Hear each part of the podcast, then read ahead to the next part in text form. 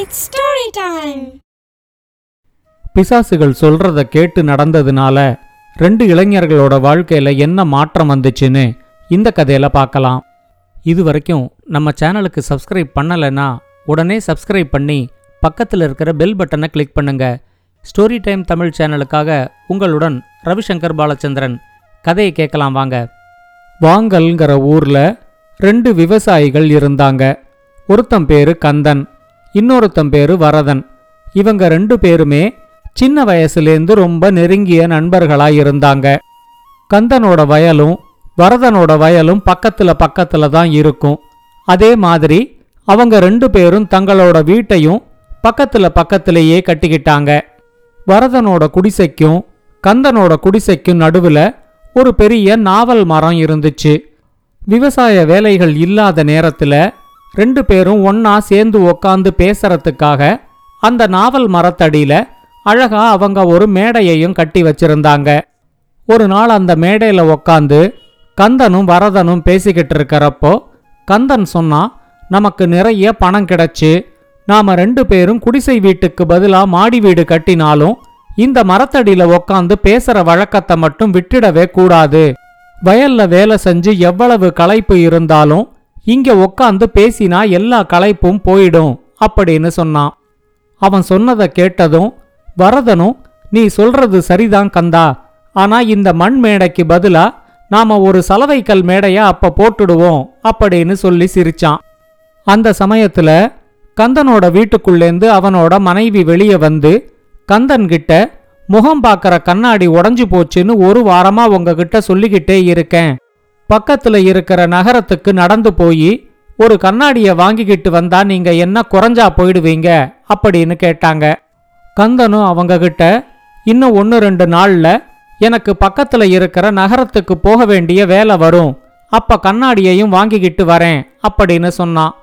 அதுக்குள்ள வரதனோட வீட்டிலேந்து வரதனோட மனைவி வெளியே வந்து வீட்டுல ரொம்ப எலி தொல்லையா இருக்கு. நீங்க நகரத்துக்கு போகும்போது ஒரு எலிப்பொறி வாங்கிக்கிட்டு வாங்க அப்படின்னு வரதன் கிட்ட சொன்னாங்க. வரதன் உடனே கந்தன் கிட்ட எனக்கும் ஒரு எலிப்பொறி வாங்கணும் உனக்கும் கண்ணாடி வாங்கணும். வா நம்ம ரெண்டு பேரும் இப்பவே நகரத்துக்கு போய் நமக்கு தேவையான மற்ற பொருட்களையும் வாங்கிக்கிட்டு இந்த கண்ணாடியையும் எலிப்பொறியையும் வாங்கி எடுத்துக்கிட்டு வந்துடுவோம் அப்படின்னு சொன்னான்.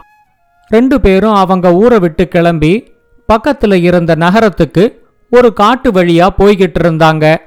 அப்ப திடீர்னு ரொம்ப மழை பெய்ய ஆரம்பிச்சிடுச்சு. இவங்க ரெண்டு பேரும் மழை விடுறதுக்காக அங்க இருந்த ஒரு புளிய மரத்தடியில காத்துக்கிட்டு இருந்தாங்க. ஆனா அன்னைக்கு சாயந்தரம் வரைக்கும் மழை விடவே இல்லை. இதுக்கு மேலையும் பக்கத்துல இருக்கிற நகரத்துக்கு இன்னைக்கு போக வேண்டாம். மறுபடியும் திரும்பி ஊருக்கே போயிடலாம் அப்படின்னு முடிவு பண்ணி ரெண்டு பேரும் அவங்க ஊரை நோக்கி நடக்க ஆரம்பிச்சாங்க. பொழுதும் கொஞ்சம் கொஞ்சமா இருட்டிக்கிட்டு இருந்ததுனால அவங்க கொஞ்சம் வேகமாவே நடந்து வந்துகிட்டு இருந்தாங்க. அப்ப அங்க இருந்த ஒரு ஆலமரத்தடியில ஆலமரத்தோட விழுதுகளை ஊஞ்சல் மாதிரி செஞ்சு ரெண்டு பெண் பிசாசுகள் உக்காந்து அதுல ஆடிக்கிட்டு இருந்துச்சு. வரதன் தான் முதல்ல அந்த பிசாசுகள் ரெண்டையும் பார்த்தான். அவன் கந்தன் கிட்ட இத சொன்னதும் அவங்க ரெண்டு பேருமே பிசாசுகளை பார்த்து ரொம்பவே பயந்து போயிட்டாங்க. பிசாசுகளோட கண்ணுல படாம எப்படியாவது தப்பிச்சு அங்கேருந்து போயிடணும். அப்படின்னு அவங்க நினைச்சப்போ அதுல ஒரு பெண் பிசாசு வரதனையும் கந்தனையும் பார்த்துட்டு ரெண்டு பேரும் இங்க வாங்க அப்படின்னு ரொம்ப அதிகாரமா கூப்பிட்டுச்சு. அவங்க ரெண்டு பேரும் ரொம்ப பயந்துகிட்டே பிசாசு இருக்கிற இடத்துக்கு வந்தாங்க. அதுல ஒரு பிசாசு அவங்கள பார்த்து உங்க ரெண்டு பேருக்கும் திருமணம் ஆயிடுச்சா? அப்படின்னு கேட்டுச்சு. இப்ப கந்தன் கொஞ்சம் தைரியத்தை வரவழைச்சுக்கிட்டு எங்க ரெண்டு பேருக்குமே திருமணம் ஆயிடுச்சு. அதனால தான் மனைவியோட பேச்ச தட்ட முடியாம இப்படி பக்கத்துல இருக்கிற நகரத்துக்கு போய் இந்த காட்டுல வந்து மாட்டிக்கிட்டு முழிக்கிறோம் அப்படின்னு சொன்னான். அவன் சொன்னதை கேட்டு ரெண்டு பிசாசும் விழுந்து விழுந்து சிரிச்சுது. உங்க ரெண்டு பேருக்கும் அவங்க அவங்க மனைவி கிட்ட ரொம்ப பயம் போல இருக்கு. அதனால தான் அவங்க சொன்ன உடனே நீங்க ரெண்டு பேரும் நகரத்துக்கு ஓடி இருக்கீங்க அப்படின்னு சொல்லி ரெண்டும் மறுபடியும் சிரிச்சுது. இப்ப வரதன் அந்த பிசாசு கிட்ட எங்க வீட்டு வேலையை நாங்க தானே செய்யணும்? அதை ஏன் எங்க மனைவி மேல இருக்கிற பயம்னு நினைச்சுக்கிறீங்க? எங்க மனைவி மேல எங்களுக்கு இருக்கிற அன்புன்னு எடுத்துக்கங்க அப்படின்னு சொன்னான். வரதன் சொன்னதை கேட்டு அந்த பிசாசுகளுக்கு ரொம்ப ஆச்சரியமாயிடுச்சு. ஒரு பிசாசு கந்தன் வரதன்கிட்டையும் வரதன் சொல்லிச்சு நீங்க ரெண்டு பேரும் இன்னைக்கு வீட்டுக்கு போன உடனே அவங்க அவங்க மனைவிய ஓங்கி ஒரு அற விட்டா உங்க ரெண்டு பேருக்கும் ஆளுக்கு ஒரு தங்க காசு நான் தரேன்.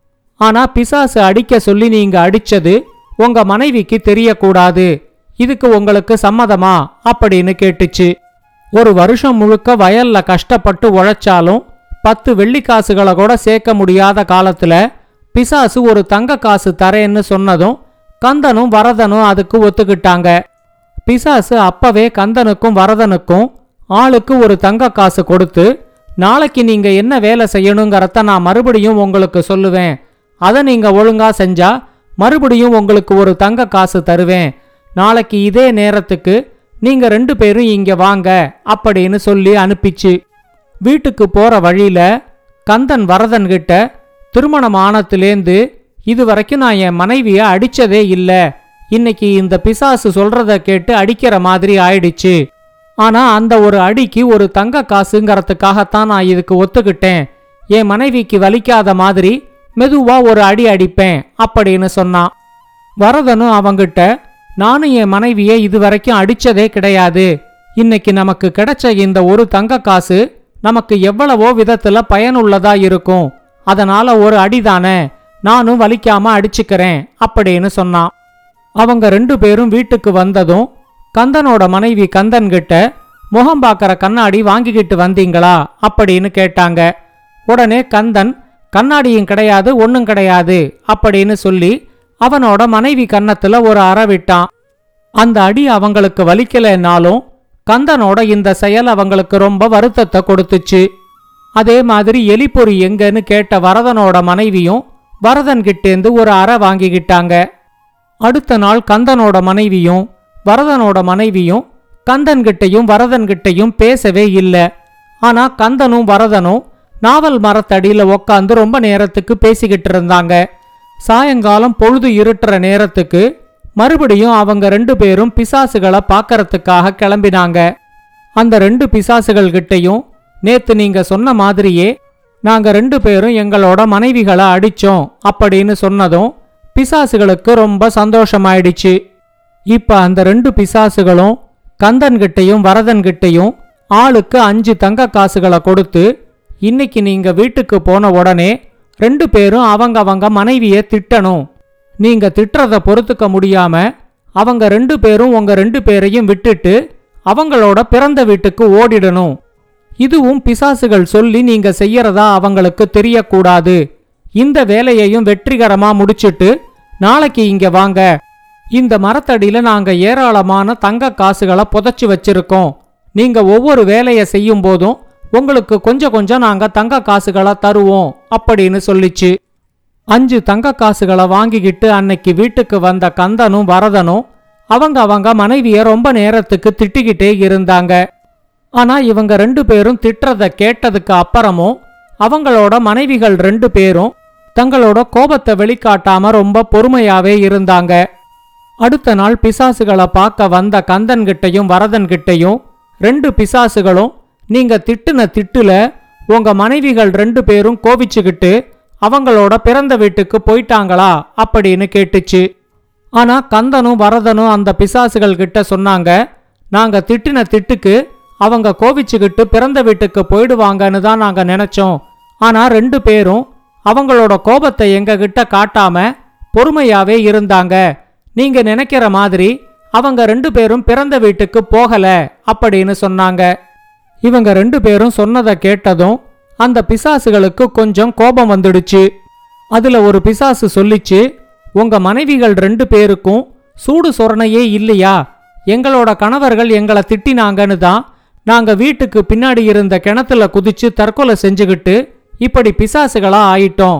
உங்க ரெண்டு பேரோட மனைவிகளுக்கும் மான ரோஷம் இருந்துச்சுன்னா எங்கள மாதிரி அவங்களும் கிணத்துல தான் குதிச்சிருப்பாங்க. ஆனா இதுலேந்தே அவங்க ரெண்டு பேருக்கும் மான ரோஷம் இல்லைங்கிறது தெரியுது அப்படின்னு சொல்லிச்சு.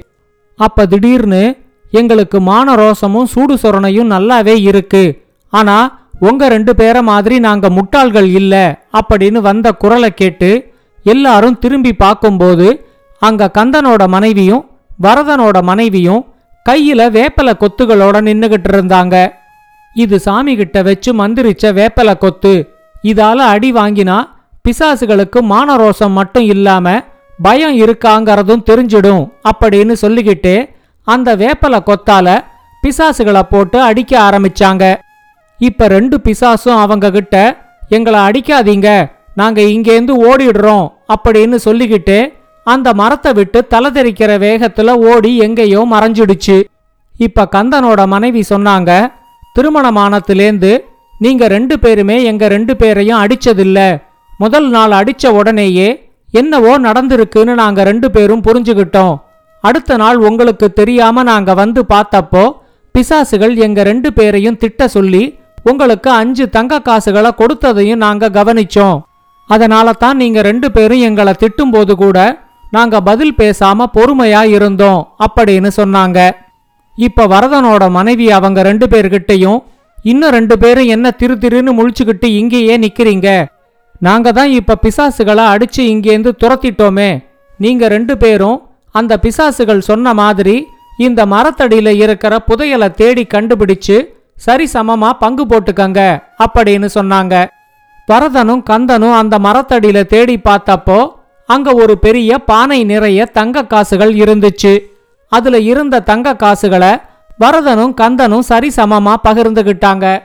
இப்ப அவங்களோட குடிசை இருந்த இடத்துல ரெண்டு பேரும் அழகா பெரிய பெரிய வீடுகளை கட்டிட்டாங்க. அந்த நாவல் மரத்துக்கு அடியில இருந்த மண் மேடைய இப்ப சலவைக்கல் மேடையா மாத்தி அவங்க ரெண்டு பேரும் இன்னமும் அங்க உக்காந்து அரட்டை அடிச்சுக்கிட்டு தான் இருக்காங்க. இந்த கதையை பற்றின உங்களோட கருத்துக்களை ஸ்டோரி டைம் தமிழ் யூடியூப் சேனல்லையும் பாட்காஸ்ட்லையும் பின்னூட்டத்தில் கமெண்ட்ஸாக பதிவு பண்ணுங்க. இந்த கதை உங்களுக்கு பிடிச்சிருந்தா லைக் பண்ணுங்க கமெண்ட் பண்ணுங்க ஷேர் பண்ணுங்க. மறக்காம ஸ்டோரி டைம் தமிழ் சேனலை சப்ஸ்கிரைப் பண்ணுங்க. அப்படியே பக்கத்துல இருக்க அந்த பெல் ஐகானையும் கிளிக் பண்ணுங்க.